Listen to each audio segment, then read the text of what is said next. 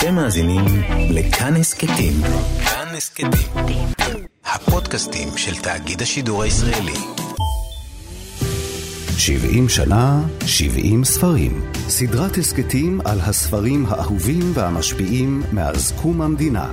מגישות שירי לב-ארי וענת שרון בלייס. היינו העתיד, מאת יעל נאמן. כשהייתי בכיתה ב' ראיתי בפעם הראשונה מבוגר בפיג'מה. זה היה אבא שלי, שנרדם בזמן המשמרת של אחר הצהריים. באנו לחדריהם יום-יום מחמש וחצי עד שבע ועשרים בערב, למשך שעה וחמישים דקות. הזיכרון הזה של הילדה שמעולם לא ראתה את אביה הישן, הוא אחד המשפטים הממחישים את ההפרדה בין עולם הילדים לעולם המבוגרים בקיבוץ. והוא עומד בליבו של הרומן האוטוביוגרפי שכתבה יעל נאמן, העוסק בילדותה בקיבוץ יחיעם. נאמן הצעירה נכנסה לבית של הוריה, שבפועל לא היה הבית שלה, וחשבה שהיא רואה את הנורא מכל. רצתי החוצה, הלומת דופק, וצעקתי שאבא שלי מת. הוא מת. מישהו ראה אותי על המדרכה וניגש בחשש לבדוק. צבי נון לא מת, צבי ישן. כך נראים מבוגרים ישנים. זו גם אחת הפעמים הבודדות בהן כתבה נאמן בלשון יחיד בספר הזה, שבו נמסר הסיפור הקיבוצי שלה בלשון רבים, לשונה של קבוצת הילדים. את הסיפור שלנו סיפרנו לעצמנו כל הזמן, בכפייתיות, בעל פה. לפעמים התעייפנו עוד לפני שהתחלנו, ובכל זאת סיפרנו במשך שעות. הקשבנו רוב קשב אחד לשני, כי בכל ערב שבו סופר הסיפור, התחברו לנו פרטים חדשים. גם שנים רבות אחרי שכבר לא היינו שם. בשמלה אדומה ושתי צמות, ילדה קטנה יחידה ותמה עמדה ושאלה למה כתיבה על הקיבוץ, על המפעל האנושי הייחודי הזה, נעשתה למין יומו הראשון. אבל בתחילת שנות האלפיים הופיעו על במת התרבות הישראלית קולות חדשים של בני הדור השני והשלישי, שהציעו התבוננות חדשה על הבית שלהם. בין הספרים הבולטים שראו אור בסוף העשור הראשון היו הביתה של אסף ענברי, שראה אור בשנת 2009, ולא יוחד פרק משלו, והיינו העתיד של יעל נאמן, שראה אור בשנת 2011.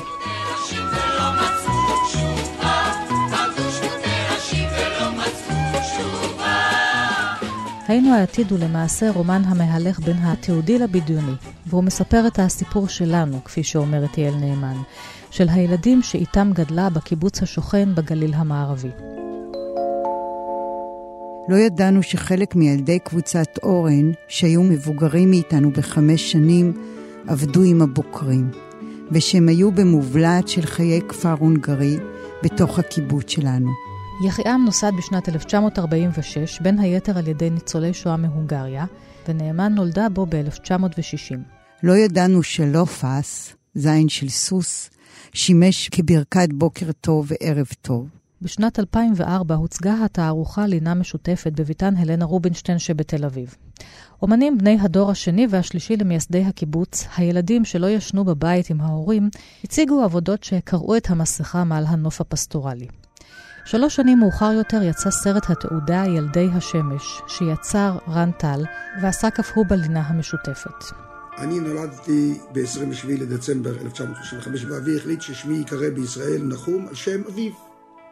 בינתיים חוכמולוג בקיבוץ, דווקא חבר מרכזי, אומר, מה פתאום נחום?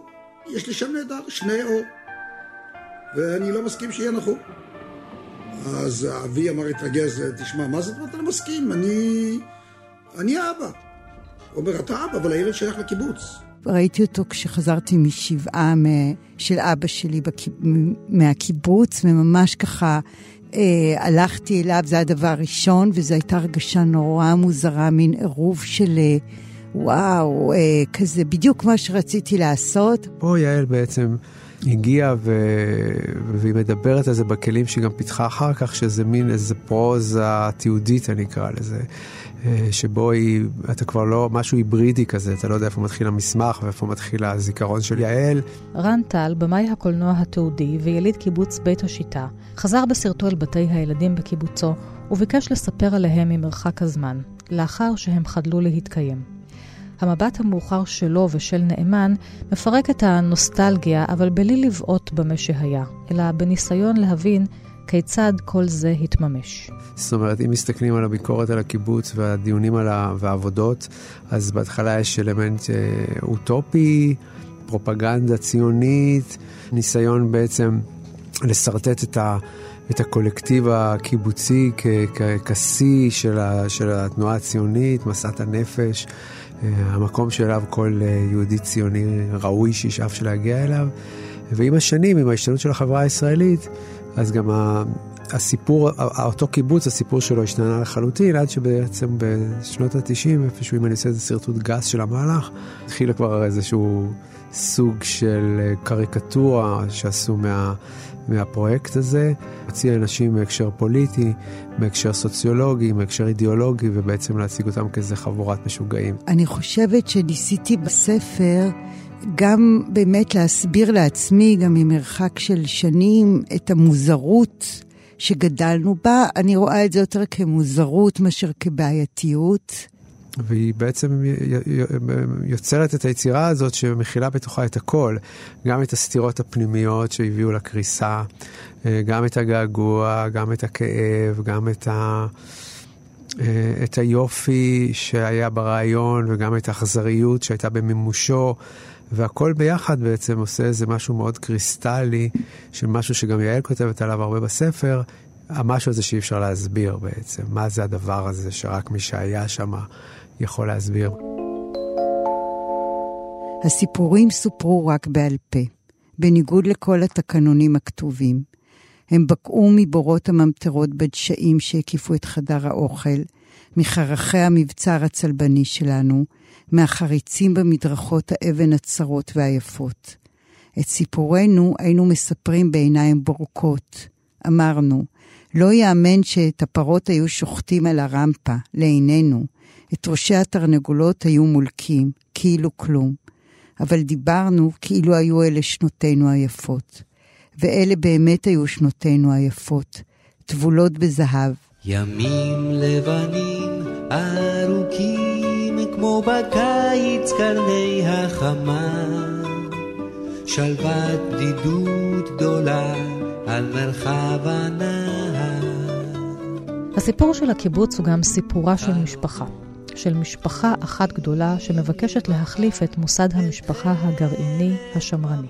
מנסה בעצם לבדוק את המשפחה האלטרנטיבית ואת ה... מתוך גם איזה רספקט לניסיון האוונגרדי הזה לייצר משפחה שמתנגדת למשפחה המסורתית, למשפחה הקפיטליסטית, הפטריארכלית, שמשם הם הגיעו, ועד היום היא נתפסת, עד היום יש את הוויכוחים האלה עכשיו עם, עם הקהילה הלהט"בית, נכון אותה, מה זה המשפחה הזאת, והם ניסו לייצר משפחה שלדעתם היא יותר צודקת. תראי איך שהזמן חולף. בחוץ הטרקטור העייף. אוסף את הכותנה.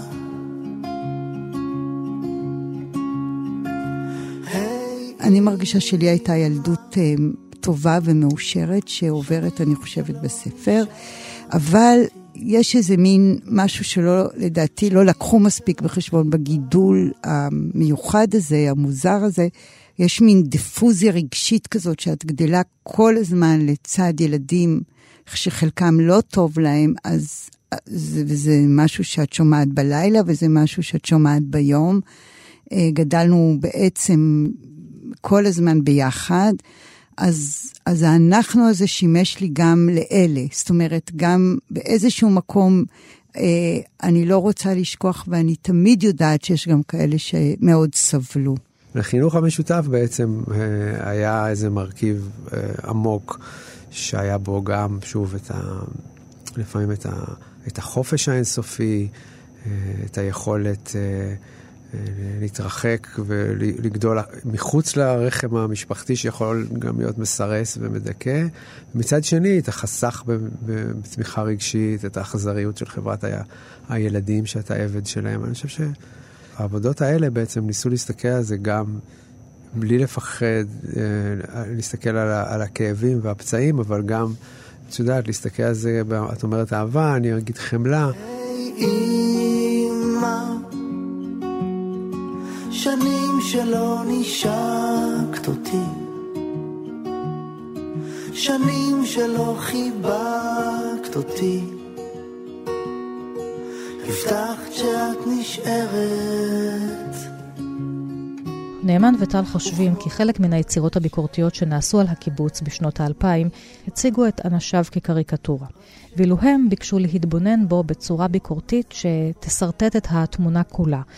גם את מרחבי החופש והצמיחה שאפשרה הקומונה הזאת ואת צורת החינוך שהייתה נהוגה בה, וגם את ההקשרים החברתיים והכלכליים שהביאו בסופו של דבר להתפוררות של התנועה הקיבוצית כולה. בכיתה ו' עודנו בעצמנו בבתי הילדים. בכיתה ז' הוצבנו כעוזרות למטפלות, ובכיתה ח' כבר הפכנו למטפלות. כל אני קמה לבד. לימים, מי שהייתה ילדה בבית הילדים, גדלה והפכה בעצמה למטפלת בילדים חדשים. הפכה להיות כמו אחת הנשים שגידלו אותה, שהשכיבו אותה לישון. נשים ובנות עבדו בבתי ילדים, שם נזקקו תמיד לכמה שיותר ידיים עובדות.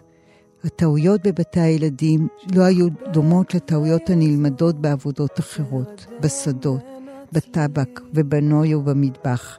לטעויות בבתי הילדים נלווה לחן שלא הרפה, שהתחיל לפני העבודה ונמשך אחריה. לחן מאיים כאסון שכמעט קרה או שיכול היה לקרות. שומרת לילה, בואי אליי, הבית שליד האורנים. אבל העבודה הזאת, להיות מטפלת, חשפה גם את הצד הפחות שוויוני בקיבוץ. אני מתארת שם את המטפלות כספק אסירות, ספק סוהרות. כשעבדתי ככה כעוזרת מטפלת, זה פשוט היה מאוד מפחיד אה, שמשהו יקרה. זה היה מין אחריות כזאת, וקרו כל מיני דברים. אני זוכרת את זה מסביב, וזה משהו שפשוט אה, עם המון המון אחריות, שהרגשתי שהוא מאיים. היה פה מעשה רדיקלי, אבל המעשה הרדיקלי זה היה המון תוצאות, הרבה פעמים מסובכות וכואבות, ונפתחו פצעים שלא היו בשיטות אחרות. ומהמחקר שאני עשיתי, יש המון המון אנשים שכן הרגישו שזו הייתה התקופה הכי יפה שלהם בחיים. זאת אומרת, העדויות פה הן כל כך סותרות ומבלבלות, כמו, ה... כמו שיעל מנסה כל הזמן להגדיר את הקיבוץ, מה זה הדבר הזה. הדבר הצ... הראשוני שממנו מתחיל הכל, אז זה כל המאמץ של הספר המדהים שלה, הוא לנסות להגיע לדבר הזה. יעל נאמן כותבת גם על האושר והיופי שחוותה בילדותה, והם בין היתר קשורים בקריאת ספרים. העולם שמחוץ לקיבוץ נחשף לעיניה אט-אט דרך טקסטים שונים עליהם היא כותבת ברומן. בראשית הדרך, כילדה, היא פגשה את אותם ספרים בצורה אחרת מזו שפוגשים אותה ילד או ילדה עירוניים. אני מרגישה שהספרים והצורה שקראו לנו אותם ככה, שהמטפלת במסדרון ולא רואים אותה, והמילים בעצם מגיעות, אה, טסות באוויר ונכנסות לכל אחד אה, לראש, לגוף, הם גם היו בעצם השמיכה והנשיקת לילה טוב. הסופרת הראשונה שבה התאהבה יעל נאמן הייתה דבורה עומר. וכאן נולד גם החלום שלה להיעשות סופרת. דבר שחייב אותה לימים להפקיע את עצמה מתוך הקולקטיב שבו גדלה. כתיבה אינה מעשה קיבוצי. בסופו של דבר, הסופר או הסופרת יושבים ליד השולחן, ולמעשה עוסקים במלאכת כפיים, ששונה מן המלאכות שהיו נהוגות בקיבוץ ובהתיישבות העובדת. זה כמו מין תרגום תרבות, כמו הגירה מסוימת. אגב, עוד דבר שהתחיל איתנו עתיד זה שבאוניברסיטה אני חשבתי ללמוד על עזיבת קיבוץ כהגירה. בסוף לא עשיתי את זה, אבל זה גם ככה גרם לי למחשבות כאלה שבעצם היה צריך ליצור את המרחק והקרבה הנכונים. ואצל יעל את לא רואה שום גיחוך, זאת אומרת, את, את, את רואה את הכאב, את רואה, אבל את רואה גם את היופי. כמו שאמרתי, זה, זה, זה, זה, זה, זה, זה טקסט כל כך רב שכבתי, שאפשר למצוא בו את הכל, אבל אני חושב שבשביל זה זה באמת הישג אדיר, וזו הייתה חוויה די מדהימה לקרוא את זה. אני חושב שכתבתי על זה גם שיש בזה משהו כל כך מהמם וגם מטריד, שאתה מסתכל על זיכרונות של מישהו אחר, ואתה בעצם רואה כאילו זה הזיכרונות שלך. זאת אומרת, גם הזיכרונות הם קולקטיביים, לא רק ה- הילדות היא הייתה קולקטיבית ושיתופית, גם הזיכרונות של יעל שגדלה איזה 50-60 קילומטר ממני וכמה שנים לפניי, ובשומר הצעיר, ואני בקיבוץ המאוחד, עדיין זה כאילו היינו באותו מרחב, פגשנו את אותם אנשים, התנהלנו לפי טקסים דומים, אז זה, זה, יש בזה גם איזה משהו אה, מפתיע וגם הרבה פעמים משהו... אה, אה, מטריד, ויש בספר שלה המון סצנות שממש חופפות לסרט, כאילו ממש ברמה של, שהיא מתארת את מה שאני מצאתי בזיכרונות של אנשים אחרים. לפעמים, אחרי שעזבנו, ניסינו לספר את סיפורנו לעירונים. לא הצלחנו להעביר את הסיפור, לא את העלילה ולא את הטון. קולנו צרם, כמו זיוף החלילית של ילדותנו, גבוה מדי או נמוך מדי. התייאשנו באמצע. המילים נפלו חלולות בינינו לבין העירוניים, כמו העיניים שנפלו ממסרגותיהן של אמותינו בשיחת הקיבוץ, שותקות לצד הגברים המדברים. דיברנו ברבים. כך נולדנו, כך גדלנו, מבית החולים ועד עולם. בשנת 1980, כשמלאו לה 20, עזבה יעל נאמן את הבית בקיבוץ, אבל לא את שפת האנחנו, שהפכה להיות שפת האם שלה. זה יוצא לי מאוד טבעי, וגם כשמדברים על הקיבוץ אה, בינינו, עוזבי קיבוץ, או לא עוזבי, או כאלה שעוד שם, אז זה תמיד, תמיד ברבים. אז זה יצא לי טבעי לגמרי. לפני חמש שנים עזב את הקיבוץ, עם מזוודה אחת ובלריתו המתנפנפת. אמרו עליו, נראה איך יסתדר בחוץ. תראו שעוד יחזור על ארבע אל הרפת. עבד בסטייקייה אחת נידחת, גר אצל הדודה וחי בהקפה. במשק ארגנו משלחת, לא יכלו לשאת את החרפה. עזיבת הבנים היא שקרעה את הקיבוצים, היא ולא הלינה המשותפת. ההורים נשברו מחוסר יכולתם לעזור. שמיכותיהם שדקרו אותם במיטותיהם כבר כשנפרדו מילדיהם בבית החולים, לא הצליחו לכסות אותם יותר. רגליהם נשארו נטועות בחייהם הוולונטריים, אבל ליבם דילג בבת אחת מן הקיבוץ, מעבר לגדר, לילדיהם, או לנעוריהם שלהם שנשארו מאחור. הם הסתובבו בתוך חייהם הנוכחיים כהורים שכולים, ורצו דבר אחד יותר מכל, לעזור לילדיהם. הקרע חתך את כולם, רק משפחות ספורות ממש לא התפלגו. כמחצית מבני הקיבוצים עזבו באותן שנים, חלקם לקיבוצים אחרים, רובם לערים. לא הטחנו בהורים דבר, להפך, לקחנו את מיטת הברזל הכפולה, שפייבל התקין לכולנו במסגריה כבר בכיתה י"א, לקחנו מצעים כפולים שקיבלנו מהקומונה, שמיכה כפולה, שתי כריות, ועזבנו. בלב שמח, אבל במצפון כואב. הקיבוץ בעצם היה סוג של וריאציה חדשה של היהדות בעצם. הם, הם ברחו מההלכה היהודית ויצרו לעצמם בעצם הלכה משל עצמם. וכל דבר היה, היה קשור לפעולה, נעשה ונשמע. אתה בגוף בעצם מגשים את האידיאל הגדול, כמו שאתה צריך למלא מצוות בתור יהודי דתי כל הזמן, אז בקיבוץ כל הזמן היה צריך למלא את המצוות של התנועה ואת המצוות של האידיאולוגיה.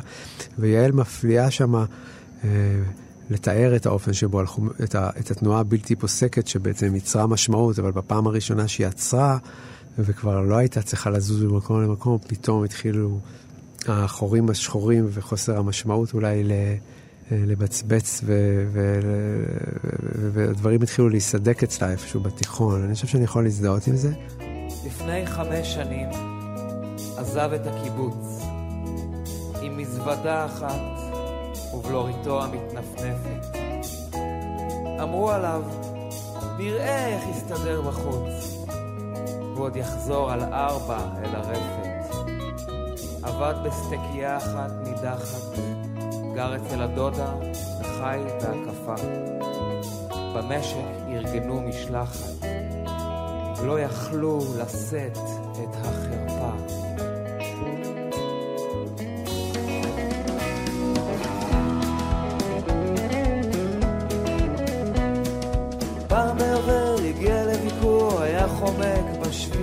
קיבוץ הוא לא כפר עם נוף פסטורלי, דמויות ססגוניות, תרנגולות וכליל החורש. הוא מעשה פוליטי, ואנחנו עורקים. כבר לא בוגדים, כמו שהיו העוזבים עשר שנים קודם, כשעזב אחי הגדול, אבל מתגנבים על קצות האצבעות בשקט. אנחנו עוברים אל מעבר לגדר, מקום מושבם של התנים. אז למעשה גיבורי היינו העתיד הפכו להיינו העבר, והם באים לקיבוץ לבקר, לבקר את ההורים בבית הקטן, שבו מעולם לא היה להם חדר ולא הייתה להם מיטה. ומכאן ועד עולם נבוא לבקר את תפאורת חיינו כולה בכל ביקור אצל הורינו הביולוגיים.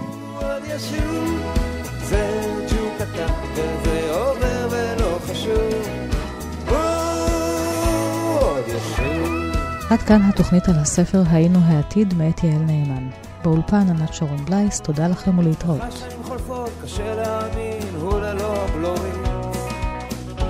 מפה לשם לאט מקריאה. אומרים חושב בשמאל, חי לו בימין, בווילה שבנה. אי שם בהרצליה, כשפעם ביובל הוא לביקור מגיע. אז רואו אשתו השחקנית יושבים עם ההורים על אבטיח הקיבוץ מביט במכונית ישוב, הוא עוד ישוב. זה ג'וק קטן וזה עובר ולא חשוב. הוא עוד ישוב, הוא עוד ישוב